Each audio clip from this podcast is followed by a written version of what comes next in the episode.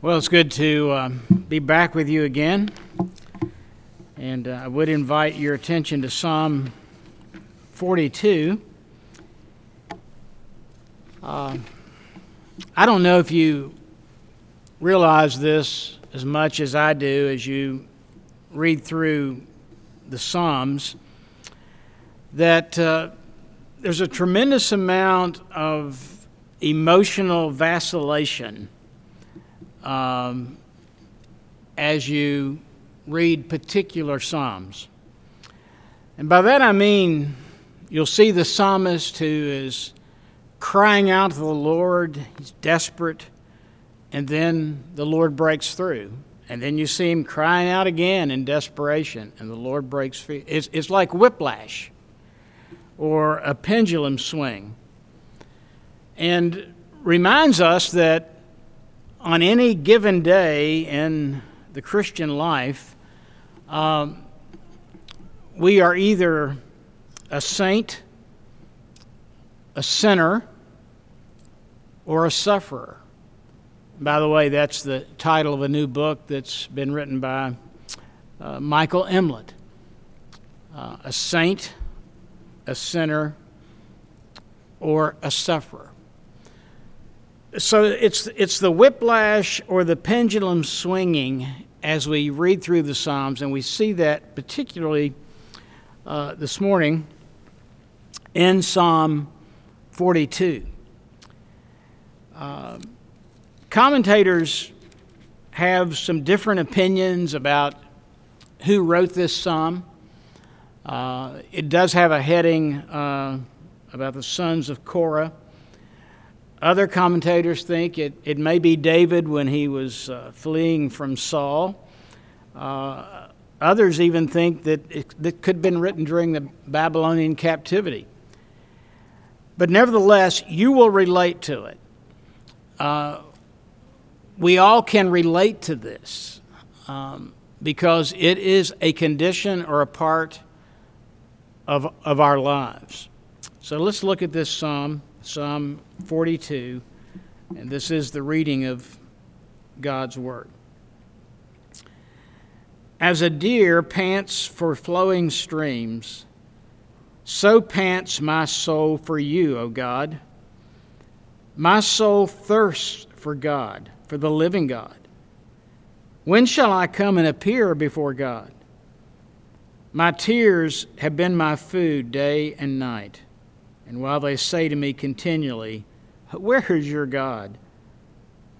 These things I remember as I pour out my soul, how I would go with the throng and lead them in procession to the house of God with glad shouts and songs of praise, a multitude keeping festival. Why are you cast down, O my soul? And why are you in turmoil within me? Hope in God, for I shall again praise him, my salvation and my God. My soul is cast down within me. Therefore I remember you from the land of Jordan and Hermon and Mount Mizar. Deep calls to deep at the roar of your waterfalls. All your breakers and your waves have gone over me. By day, the Lord commands his steadfast love, and at night, his song is with me, a prayer to the God of my life. I say to God, my rock, why have you forgotten me? Why do I go mourning because of the oppression of the enemy? As with deadly wound in my bones, my adversaries taunt me while they say to me continually, Where is your God? Why are you cast down, O my soul? And why are you in turmoil within me? Hope in God, for I shall again praise him, my salvation and my God. Let's pray. Father, we do pray that you will take these words, this psalm, and make application of it to our hearts, that it will reach our hearts, not just our minds, but you will grab us through this word. And Father, we pray for all who listen that if they if there's some who don't know you, who don't understand what it means to be so thirsty for you, uh, that you would grant them that thirst, but also that you would grant them that living water, that they would know and taste and see again that the Lord is so good. So we ask your blessing on the preaching of your word. In Christ's name, amen.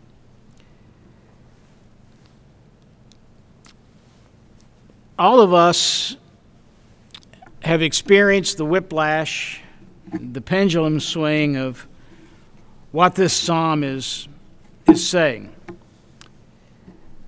And if there's any common word that we could use that uh, sort of gives some definition to this, it's the word depression. Now, my point here this morning is not to, to, to do a, a lecture on the whole issue of depression, even though I want to acknowledge it and uh, I want to say just a little bit about it because I think it helps us to understand and comprehend what the psalmist is, is writing here. There are really sort of three forms or types of depression. And all of us has, have experienced one of them, maybe all of them. But the first is, is very likely, and, and that is just the idea of feeling down. We talk about being sad or being blue or or, or just down and, and not, not feeling up, but, but feeling down. And it's a kind of a overwhelming thoughts and, and sadness um, that we experience.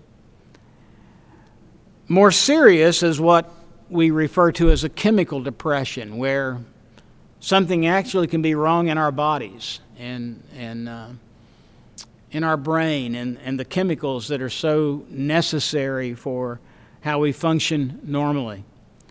And lots of causes for that, but uh, folks do experience that and have seasons of that. And then, even more serious than being down or a chemical issue is what we would call clinical uh, depression, which pretty much can make someone catatonic or paralyze someone to the point where they can't get out of bed, they, they can't focus, they can't work, uh, they can't sleep, they can't eat.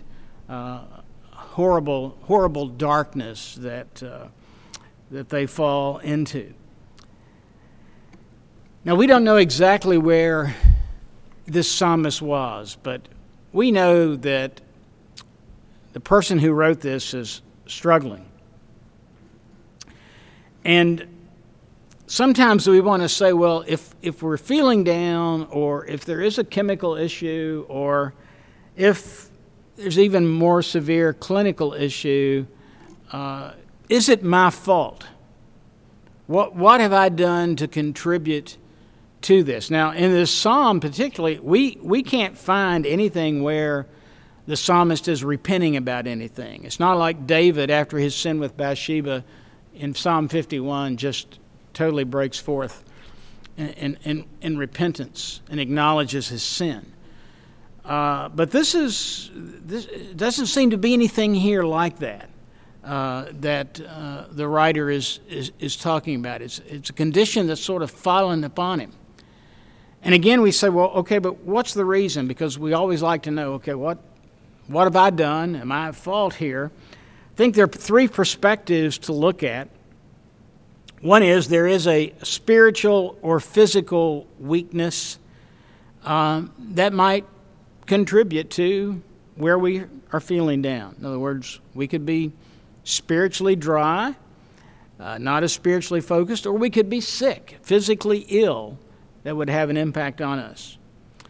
And then I would need to mention, secondly, another perspective is willful sin. That we have are willfully in a lifestyle or willfully doing something uh, that is uh, contrary to God's law. It's a transgression um, of His will and His truth, uh, which we will suffer the consequences for that and have to deal with those consequences.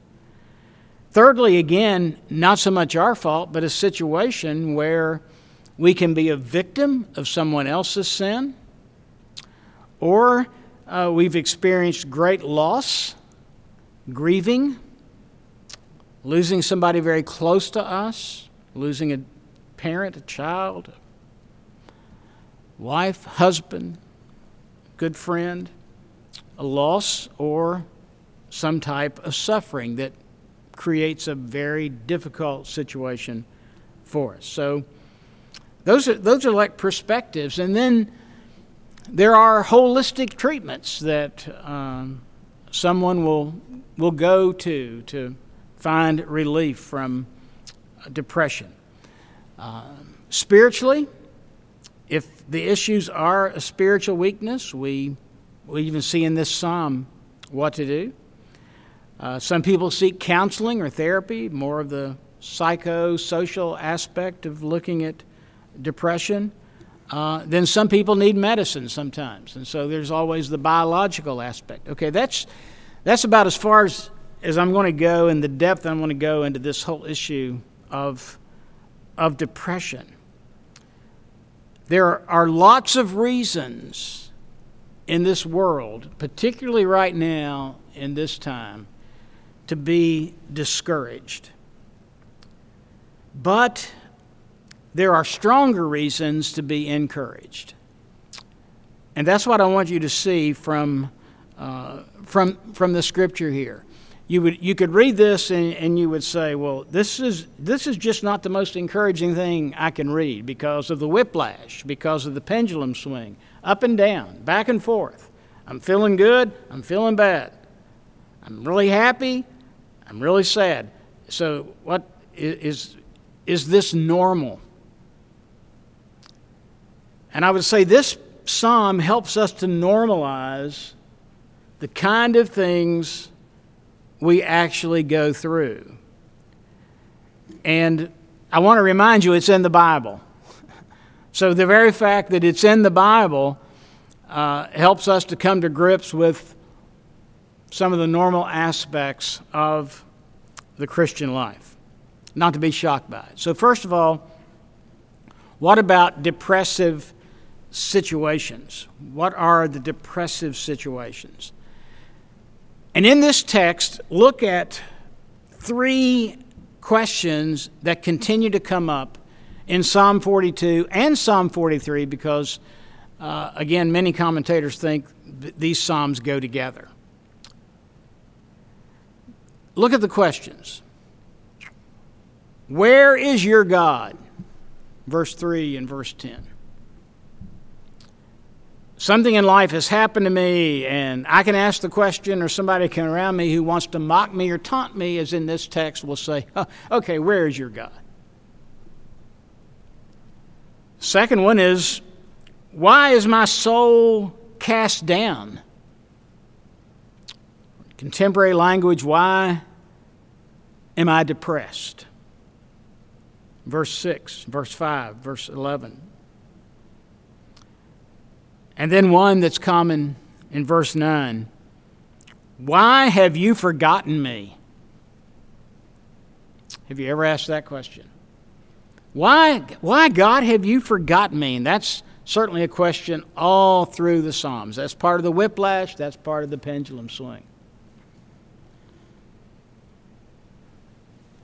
Now, there are metaphors, figures of speech in this psalm that we need to draw our attention to, which expresses some of the depressive situations we find ourselves in. One is verse 1 As the deer pants for flowing streams, so pants my heart for you, O God the panting of my soul like a thirsty deer. Now, this, this is not like a sweet picture of a deer just kind of hopping along looking for a drink of water. This is a panting deer. This is a dying animal that has to have water or it's going to die. And this is looking at your soul. So pants my soul for you, O God. And, and you sing through that scripture song that we were singing earlier, and, and, and you see that this is what the writer wants, it's what he's panting for. But does God have that place of honor? Does God have that place in your heart? Is your desire so much like this metaphor, like this, this, this panting deer, this thirsty deer? And when we reflect on that and say, well, it's not. I, I, I don't think that's my greatest desire. I don't think that's what I'm really aiming for. What's, what's, what's going on? And that's, that's, what's, that's the, the temperature of this particular psalm. Another metaphor is the fact that tears have been my food. In other words, I have been crying so much and so long that the tears are running down my face into my mouth, and the tears have become my food. I can't sleep, I can't eat. All I do is cry. Or another metaphor God is my rock. Now, that one is more positive in the sense that in these depressive situations, uh, that's where my mind needs to go. In verse 9, I say to God, my rock, but what does he say? Why have you forgotten me? Again, you see the whiplash, you see the swing of what this psalmist, what this writer is experiencing. So, what is this downcast situation? What, what is this depressive situation? What, what is it saying to my heart? Now, I've listed 10 things. And these, these are not going to be like five minutes on each thing. I've listed 10 things. And you could probably list another 10. And I could probably list another 10. We could go on and on. But, but here is what depression is saying to my heart it's saying, I'm afraid. There's fear or it's saying, I'm guilty. I, I've done something. Or it's saying, I'm angry, struggling with anger in relationships. Or it says, I'm alone. I'm so lonely. Don't have anybody. I'll never get married. Or I'm tired. I'm tired of this pandemic. Tired of working from home. I'm tired of looking for a job. I'm, I'm physically, I'm worn out. I'm tired.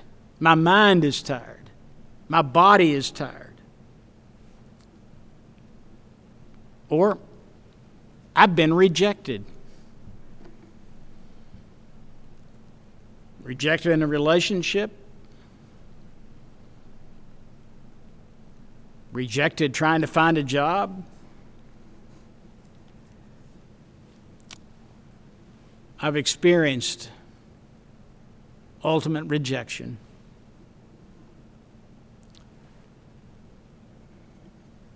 Or I can't stop. It's like I have this addiction to something. As much as I try, it's either I can't stop or I can't get started.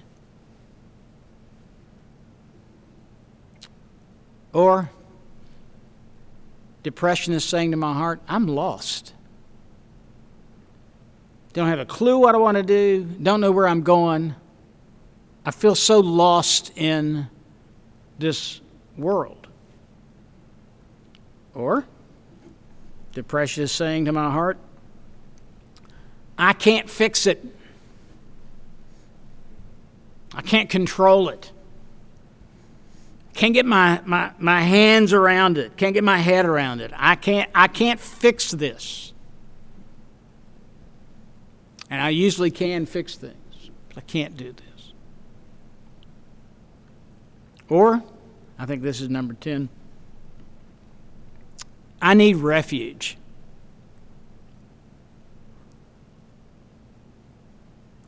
I feel like there are people after me situations after me, and I need rest. I need peace. I need, I need refuge. All right, that, that's the idea. And honestly, isn't it true that that's like, that's our life? We, we live through these things. We have we have these moments, we have these questions, we have these things happening to us that we indeed experience. So you have the questions here, you have the metaphors, you have what depression is saying to my heart, you have memories. Verse 4. These things I remember as I pour out my soul. How I would go with the throng and lead them in procession to the house of God. And this may be a worship person here. This may be the sons of Korah, who were the music folks. But anyway, I, I have I have this memory of how things used to be. And somewhere along the line, I've lost that.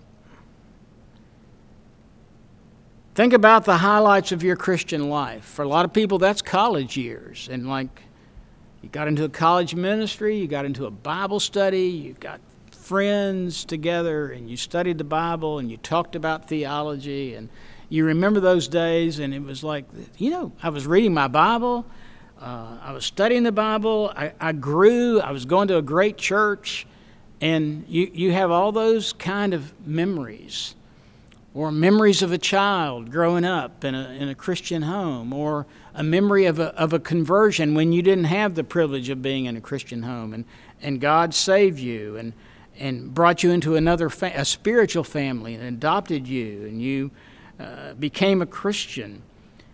You have, you have those memories.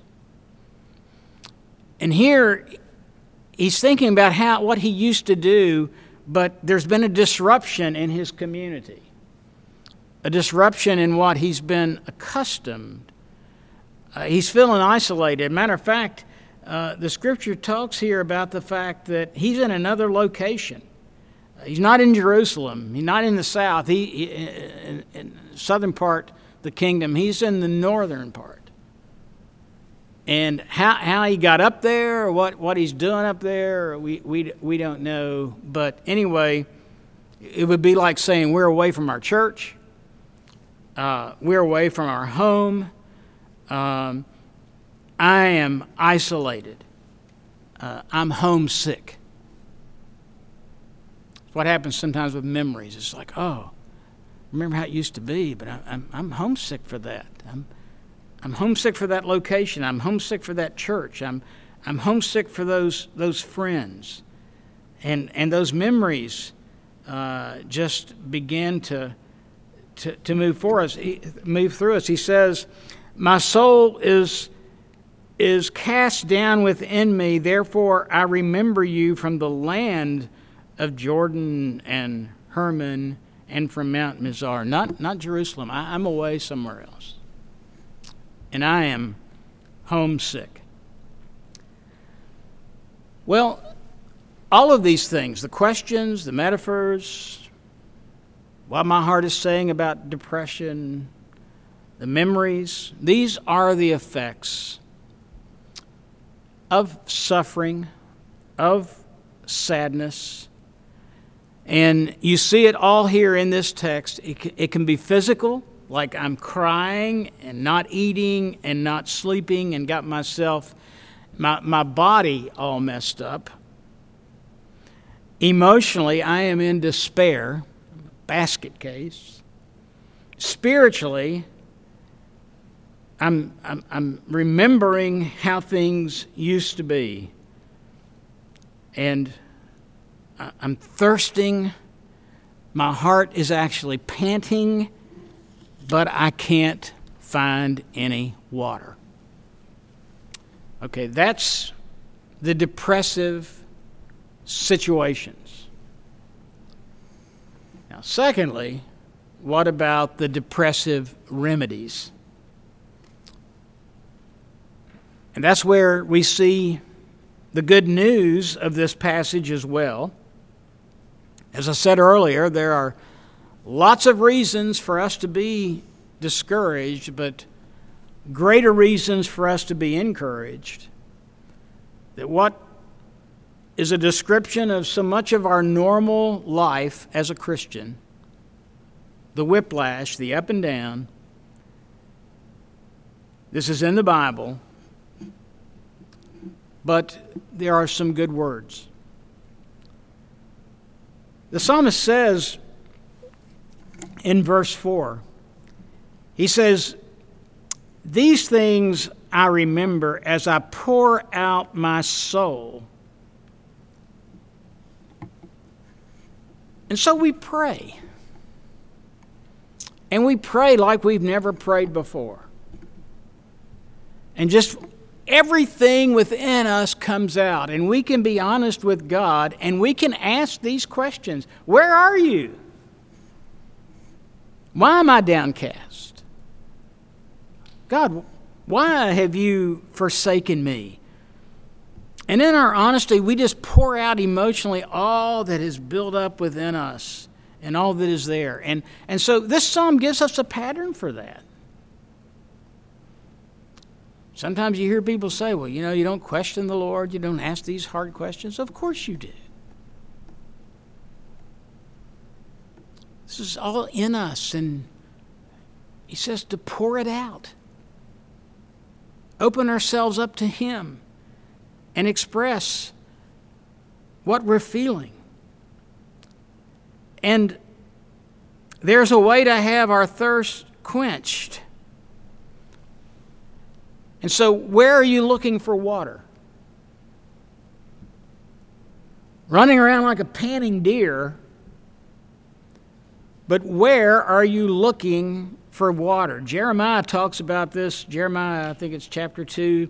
Like, uh, you have forsaken the living water and you've sort of built your own cisterns. You've forsaken the living water. It doesn't take long for us in these depressive moments to understand that a real remedy is, is that we go to Jesus, who is the water of life, who, who is the living water. And the suffering or the emotional despair or the spiritual thirstiness is indeed an issue of, of the heat of life or the dryness of life. And so we have, we have all these things coming at us from all different directions. And we get thirsty. Revelation 21 says that to the thirsty I will give them water from the springs of life, or the water of life. And that's Jesus. Then we have to ask ourselves some hard questions. Like in Verse 5 Why are you downcast, O my soul? And why are you in turmoil within me?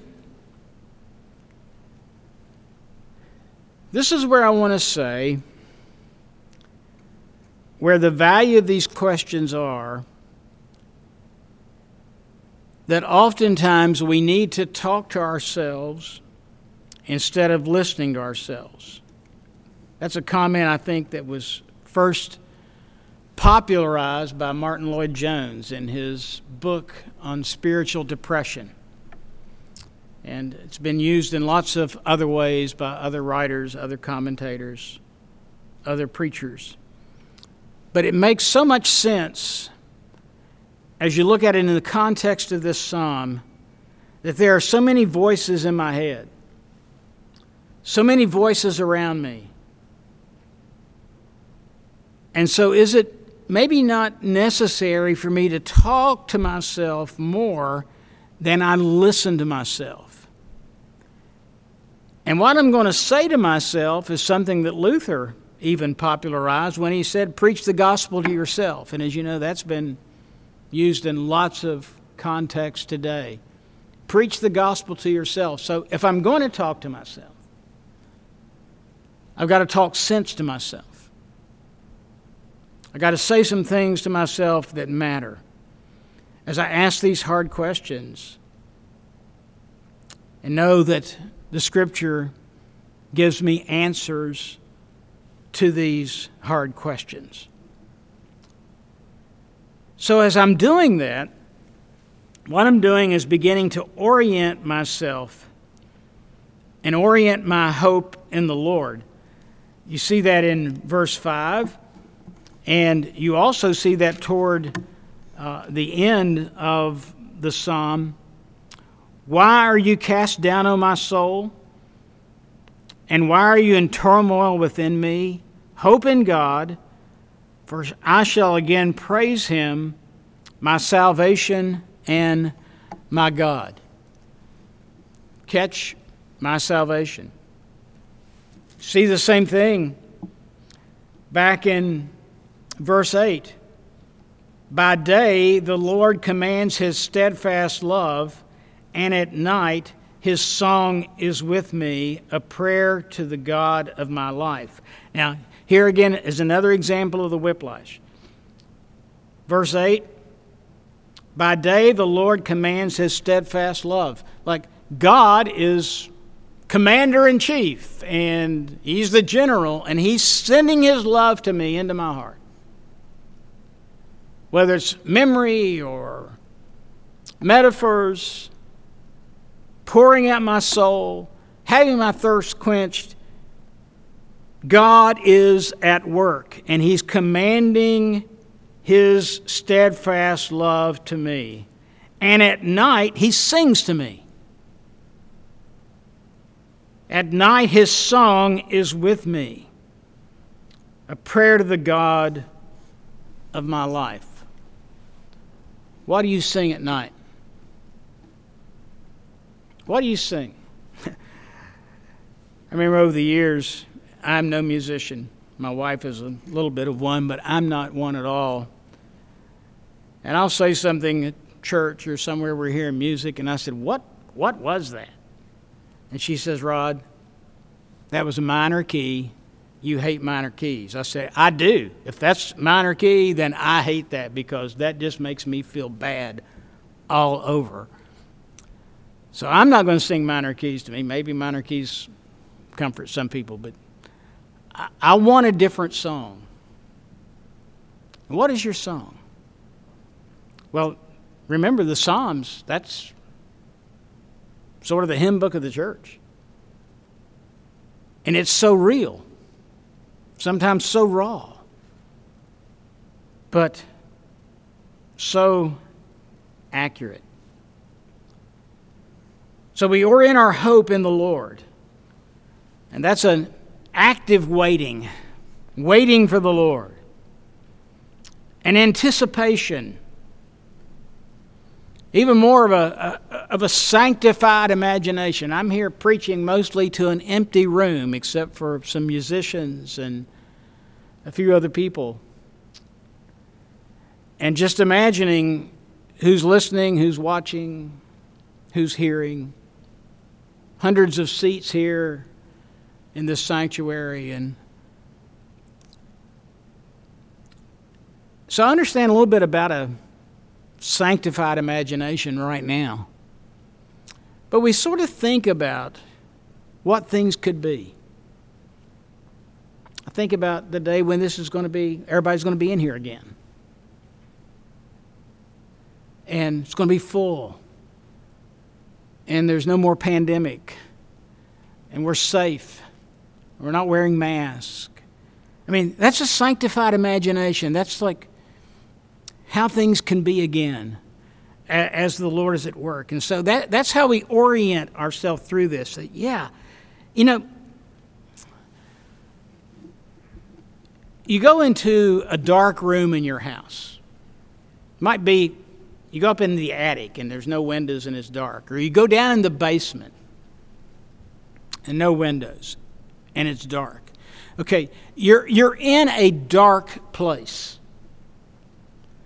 Okay, the reality is it's light outside and there's light out there, but right now you're in a dark place. How do you orient yourself in a dark place? You remember what you learned in the light. You remember what you learned in the light. You can be a mile high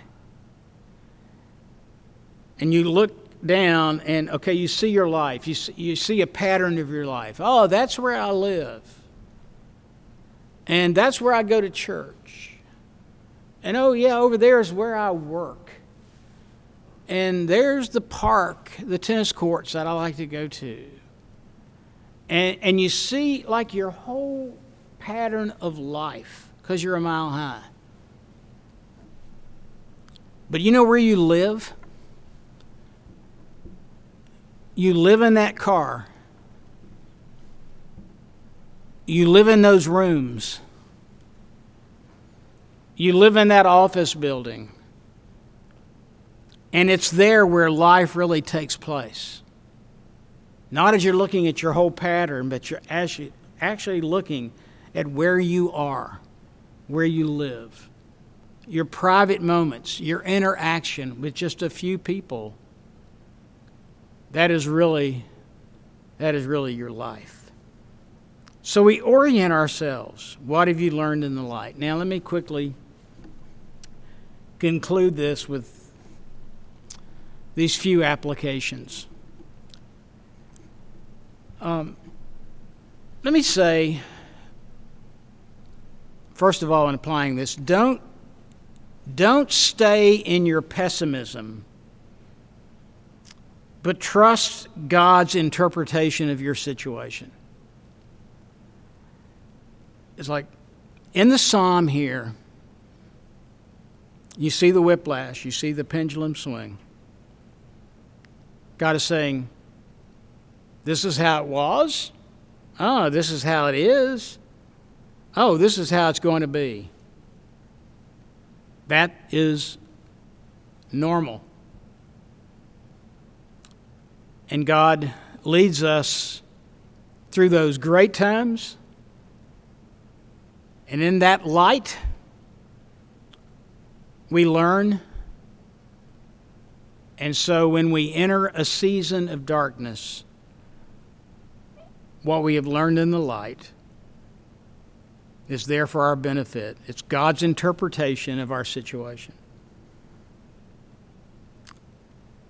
We understand that God is with me, His love is steadfast, God commands His love toward me, as the psalmist says.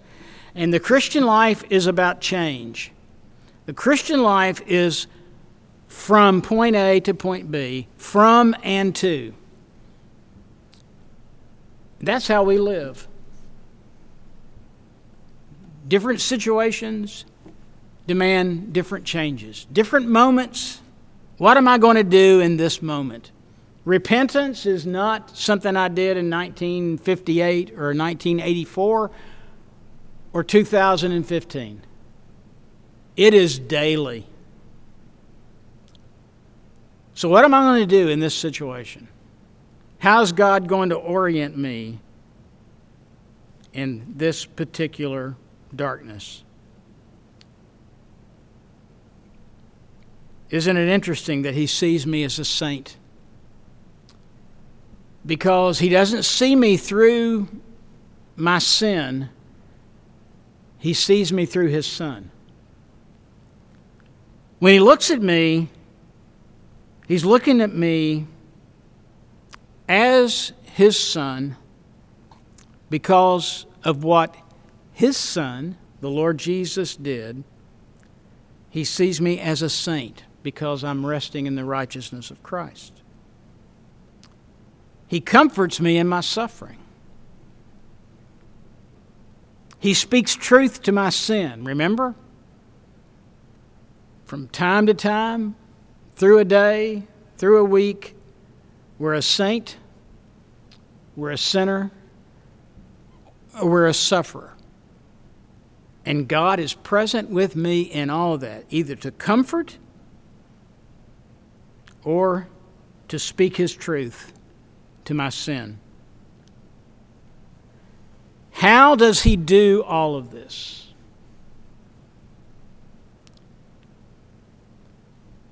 He does it through Jesus. Because as we read this psalm, we understand that Jesus has been right here, but in a much deeper and more severe way. Jesus has been right here in Psalm 42, but even deeper and more severe. Who was the man of sorrows? Who was the one who was totally forgotten, mocked, rejected, abused? Go through that list. Who was it? It was Jesus. Who said, ultimately, My God, my God, why have you forsaken me? Who asked that question?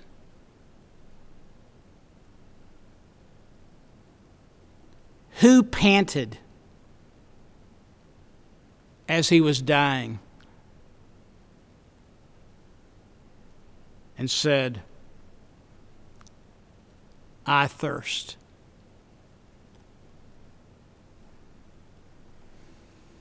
You see, Jesus has been here but in a much deeper and severe way for your sake and my sake. And the reason we can live in Psalm 42 and the reason we can handle the pendulum swing and the whiplash, the reason is because of the work of Jesus and what he did as he said, My God, my God, why have you forsaken me? What he did when, I, when he said, when he panted and said, I thirst. That was substitutionary atonement. And that all occurred. So, in the midst of Psalm 42, because of Jesus, God will not forsake us. Let me pray. Father, thank you that this is in the Bible. It's true. It's how we live, where we live. And Father, pray for those who have listened that you will use this in their soul to orient them, that you will encourage them, that you will move them from one point to another that you'll use this in their hearts. And then if there are those who don't know you, that again, you would give them that great thirst for you and then lead them to that living water. And we do pray in Christ's name. Amen.